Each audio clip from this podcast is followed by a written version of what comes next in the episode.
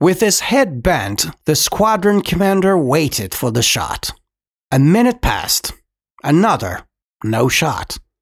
Trofim emerged from the hind corner of the stable, plainly embarrassed. Well, um, must be the firing pin is busted. It didn't fire the shell. Here, let's see. Trofim handed it over unwillingly. Opening the action, the squadron commander screwed up his eyes. But there's no shells in here at all. Impossible! Trofim exclaimed heatedly. I tell you there is none. Well, I. I threw them behind the stable. The squadron commander placed the rifle beside him and turned the new basket over and over. The fresh withs were sticky and fragrant like honey and willow blossoms.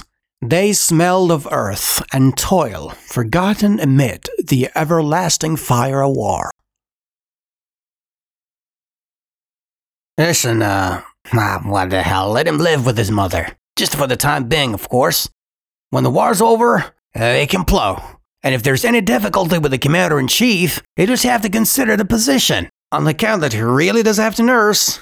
The commander himself nursed at some breast or other, and, uh, uh we too. It's, it's just the way things are, and, uh, there's nothing more to say. Uh, by the way, uh, your firing pin works?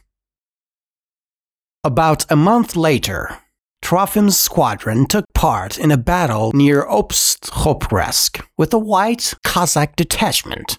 Firing began just before dusk. When at dark, they attacked. Trofim lagged hopelessly behind by the time his squad was halfway to the enemy line. Neither the crop nor the bit, tearing his mother's lips until they bled, could force her to gallop. Lifting her head high, she whinnied shrilly and leapt about in one place until her colt, his tail flying, caught up with her. Trofim, his face distorted with anger, jumped from the saddle, stuck his saber into the scabbard, and tore his rifle from his shoulder.